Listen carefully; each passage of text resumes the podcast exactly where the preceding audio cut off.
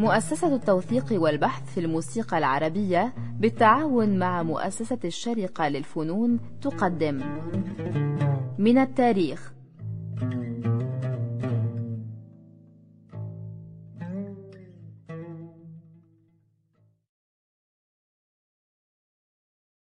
أصدقائنا المستمعين أهلا وسهلا بكم في حلقة جديدة من برنامج من التاريخ وحلقة اليوم من باريس عن سي عبده سي عبده اللي هو عبد الحمولي.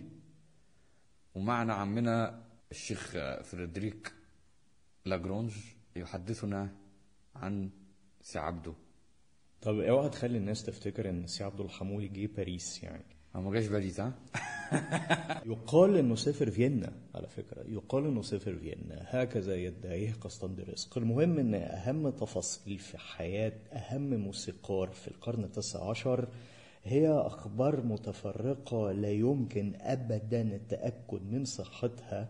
وأتت من خلال المعاصرين له وأصدقائه على سبيل المثال الشاعر خليل مطران.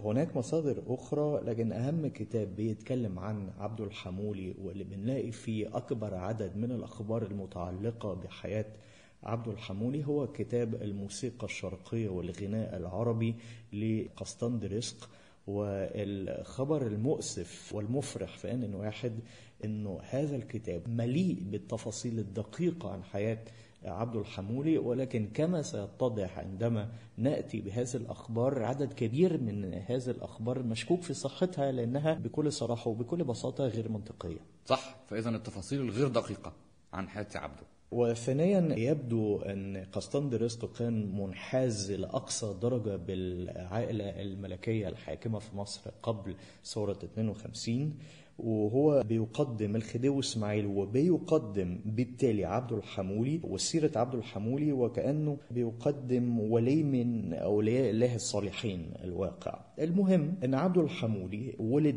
بين سنة 1836 وسنة 1845 بالقرب من طنطا قد تكون في قرية من عمل طنطا من والد تاجر بن. ويبدو أن أخوها الأكبر غضب من والدهما وأن الوالدان قد فرا من بيت العائلة وأن المراهقين قد وصل إلى مدينة طنطا وأواهما المطرب وعزف القانون المعلم شعبان. والمعلم شعبان توسم في صوت عبد الحمولي أمارات النجاح فاستغله لغاية أن المعلم شعبان أجبر هذا الفتى عبد الحمولي إنه يتزوج من بنته لكي يضمن إن عبد الحمولي هيقعد معاها وإن أهم حاجة إنه مش هيروح لأهم منافس للمعلم شعبان اللي كان معلم آخر اسمه محمد المقدم. هيروح له فعلا ها؟ فعلا. على فكرة في حد من المحدثين في طنطا قال لي إن المشاكل بين عبد الحمولي وأخوه وأبوه هي أصلا مشاكل مرات أب. وهي مشكلة تقليدية طبعا في مصر. تماما تماما. حمولي في آخر المطاف طلق زوجته الأولى واشترك مع المقدم الأول في طنطا ثم انتقل إلى القاهرة. وفي القاهرة كان بيغني في البداية حصيلة تقليدية جدا من الموشحات. هذا عصر ما قبل الأدوار على حسب مقوله قسطندرسق وأنه كان بيغني هذه الموشحات على طريقة شاكر الحلبي الذي أتى بهذه الموشحات الحلبية أو الشامية بصفة عامة في مصر في نهاية القرن السابع عشر.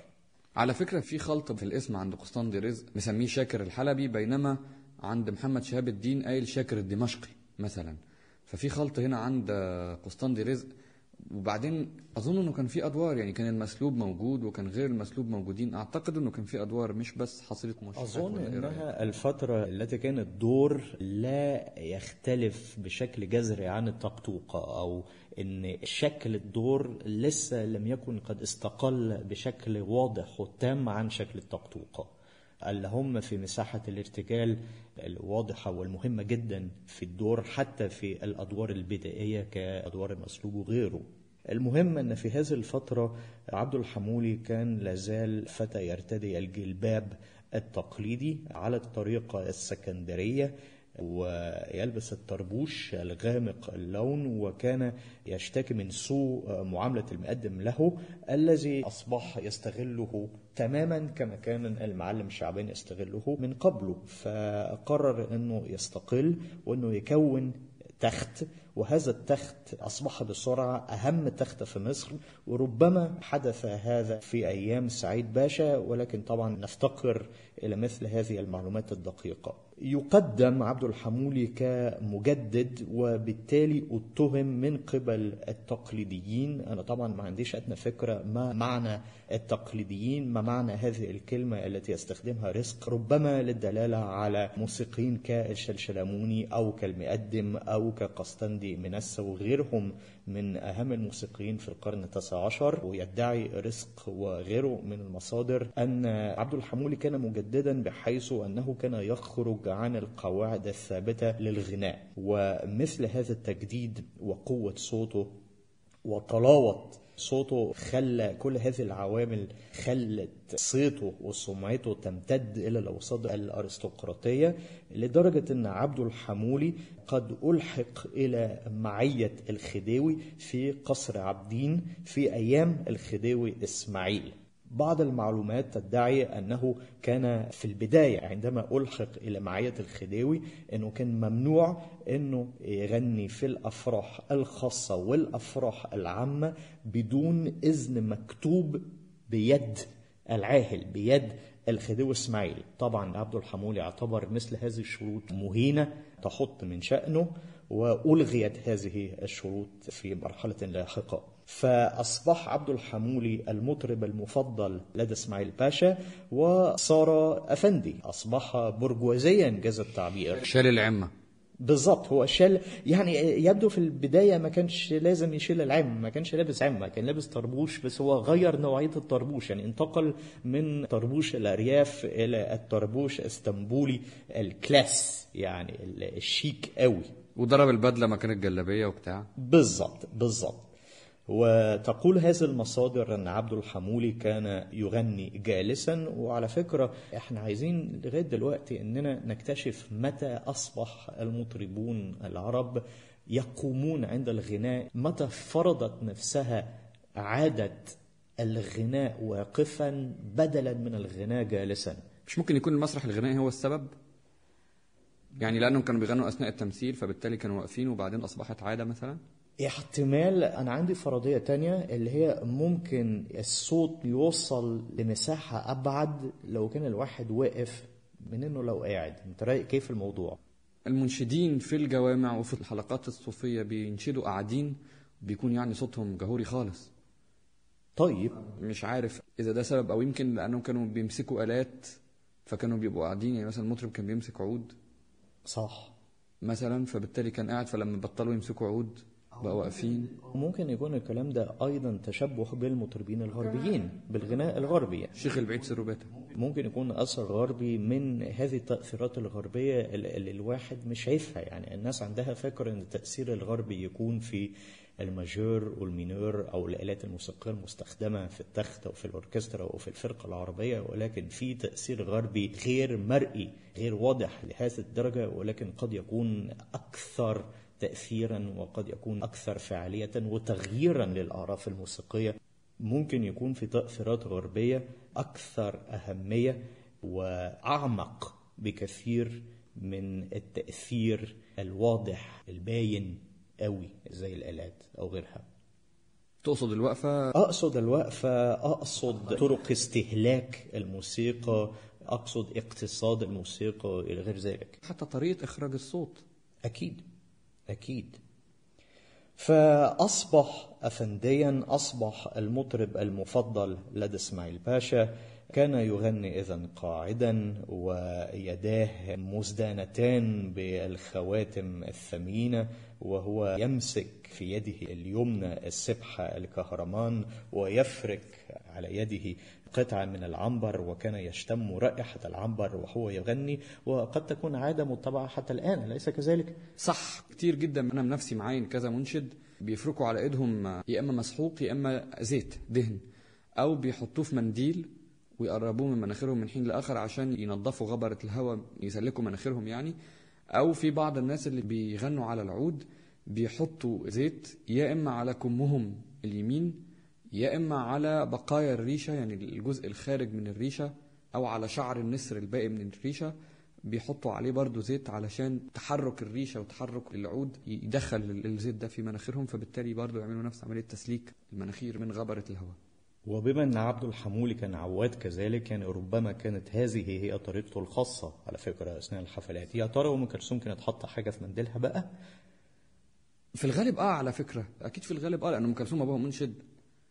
وهي يعني مطربة تقيلة. أكيد كانت بتعمل ده لأنه نفسها كان متزن طول الحفلة. أكيد. عودا إلى الحمولي عبد الحمولي هو الذي كان يدعى في المناسبات الكبيرة على سبيل المثال زواج بنات الخديوي إسماعيل وخاصة هذه الأفراح الكبيرة جدا التي أهديت للشعب القاهري والشعب المصري والتي عرفت بفرح الأنجال الأنجال أولاد الخديوي إسماعيل اللي هم توفيق وحسين وحسن سنة 1873 حين نصبت سرادقات ضخمة يقال على المساحة الممتدة من قصر عابدين حتى النيل. طبعا اللي عارف جغرافيا القاهرة يعني ربما يشكك في صحة هذه القصة. أنا شخصيا مش متخيل ممكن يكون في سرادقات ممتدة من عابدين حتى النيل. يعني ممكن نمشيها مثلا سرادق في كل شارع من عابدين للنيل بس إنه يعني سرادقات ممتدة دي يعني كتير شوية.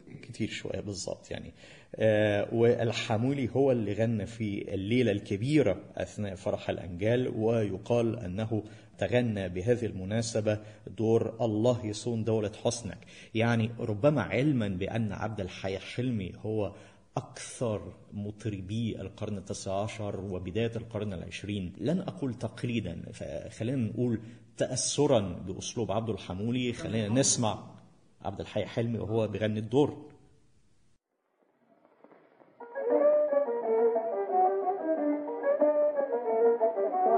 ¡Oh, Dios!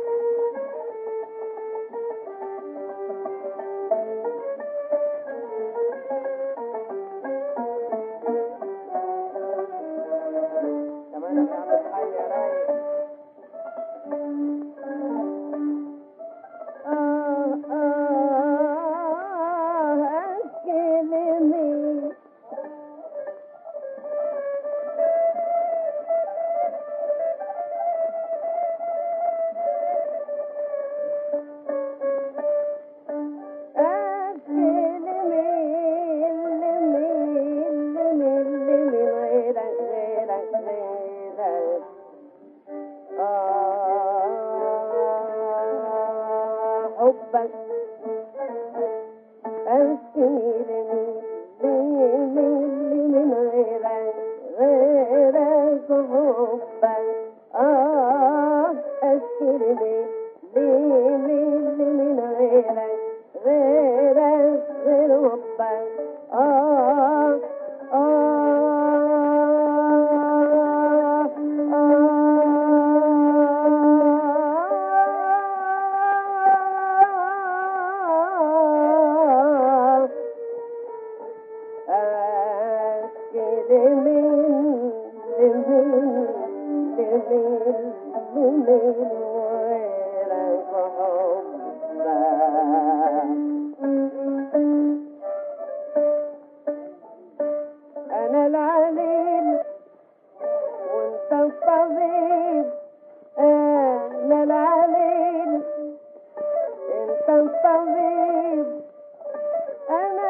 ಮನೆ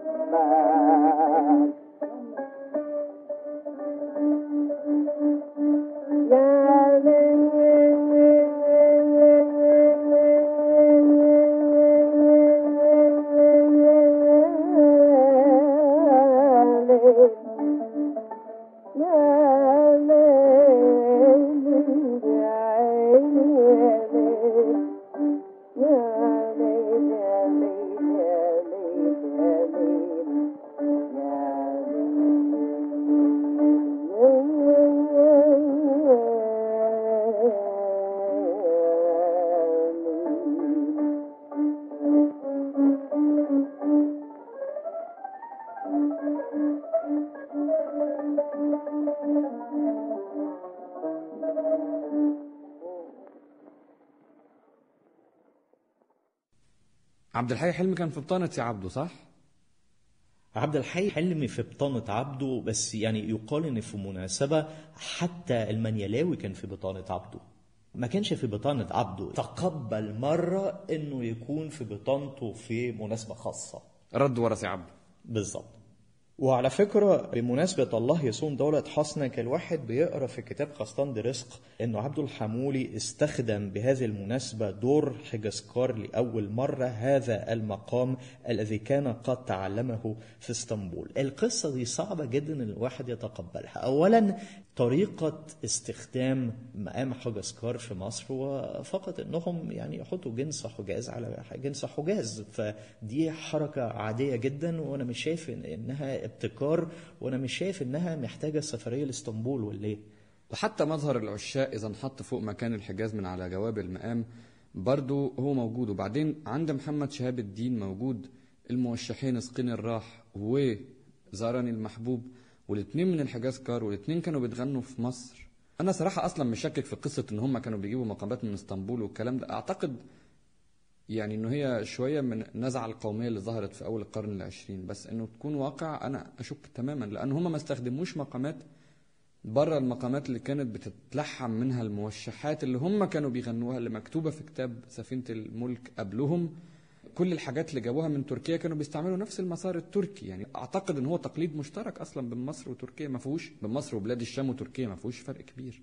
بس انت لازم توضح وجهة نظرك لما بتقول إن ده انعكاس للنزعة القومية في تاريخ الموسيقى المصرية بحيث إن في هذه المقولة هناك اعتراف ضمني بهذا التأثير أو التآثر المتبادل ما بين الموسيقى التركية والموسيقى الشامية والموسيقى المصرية. فإيه النزعة القومية فيها؟ أو هل النزعة القومية في فكرة إن المصريين أخذوا هذه المقامات التركية وأقلموها وأقلموها وكيفوها للذوق المصري؟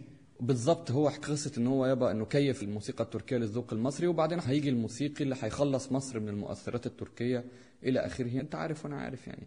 أنا بس كل اللي أعتقد إن هو فعلا ممكن يكون في مؤثر تركي مباشر الرصيد الآلي البشارف أكيد من ماشي. المشارف من آه. السماعيات إلى آخر ذلك. بس في التلحين لا. أشك تماما في أو في الغناء في الغناء. يعني. أقصد أنا آسف آه في الغناء.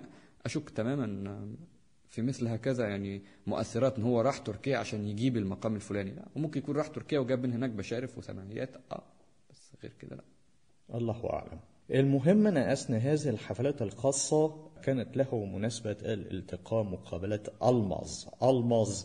اللي هي ملكة عوالم القرن التاسع عشر. سبقا تحدثنا عن العوالم وطبعا عندما نستخدم لفظة عوالم لا يمكن أن نسقط على هذه اللفظة. التصورات الآتية من أفلام الستينات لحسن الإمام العلمة اللي هي على تخوم نقول البغاء. يعني لا يعني ال- الأمر غير كده تماما. يعني لفظة علمه كانت بتطلق على كل الموسيقيات المحترفات في القرن التاسع عشر.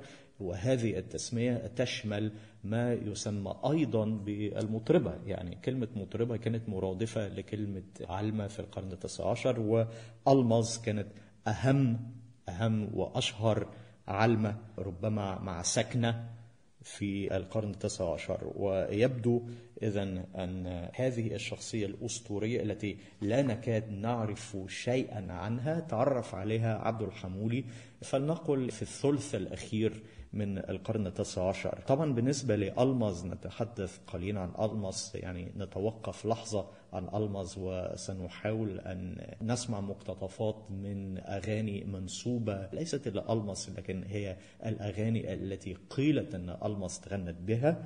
هناك مصدر يجعل ألمز تولد سنة 1819 وهذا محال وغير منطقي تماما.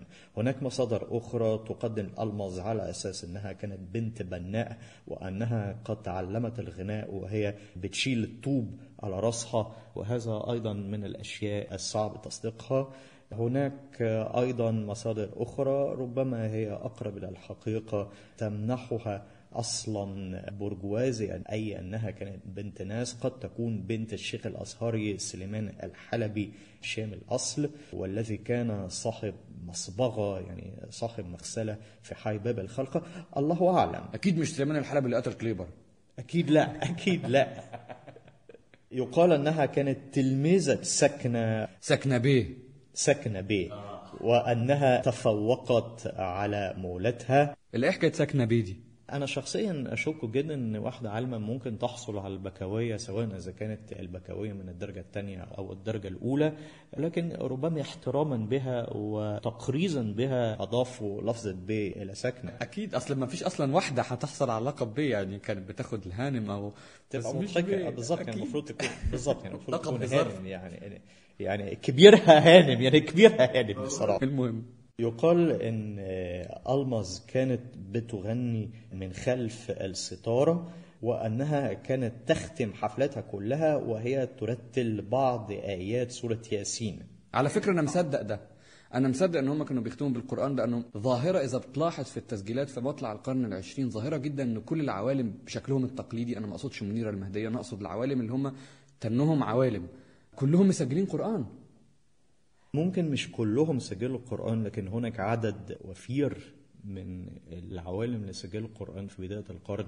أمين العراقية وربما أشهرهم ودودة المنيلوية كان صوتها جميل جدا. وسجلت آيات من سورة يوسف.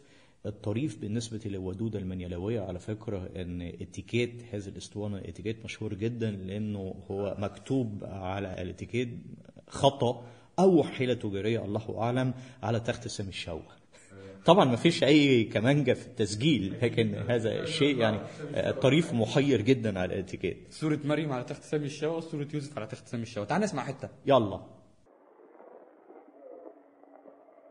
أعوذ بالله من الشيطان الرجيم. بسم الله الرحمن الرحيم. إذ قال يوسف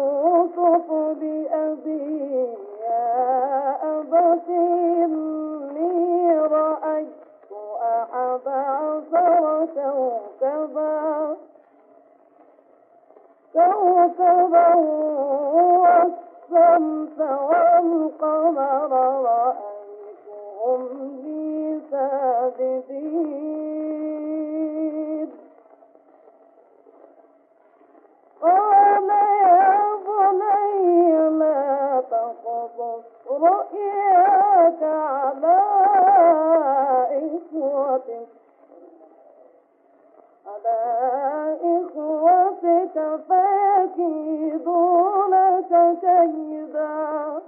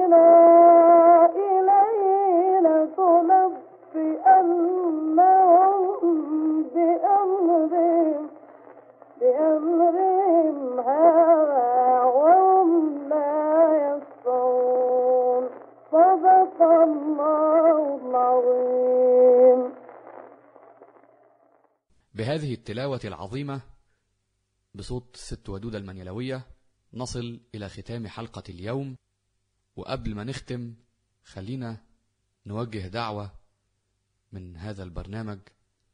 نفسنا نرجع نسمع تاني مقرئات ونسمع تلاوة بصوتهم. كفاية كده سماع قرآن بس بصوت مقرئين تقريبا من الأربعينات أو الخمسينات لحد النهاردة. إلى هنا نصل إلى ختام حلقة اليوم من برنامج من التاريخ وإلى أن نلقاكم في حلقة أخرى نستكمل فيها رحلتنا مع سي عبد الحمولي. نترككم في الأمان.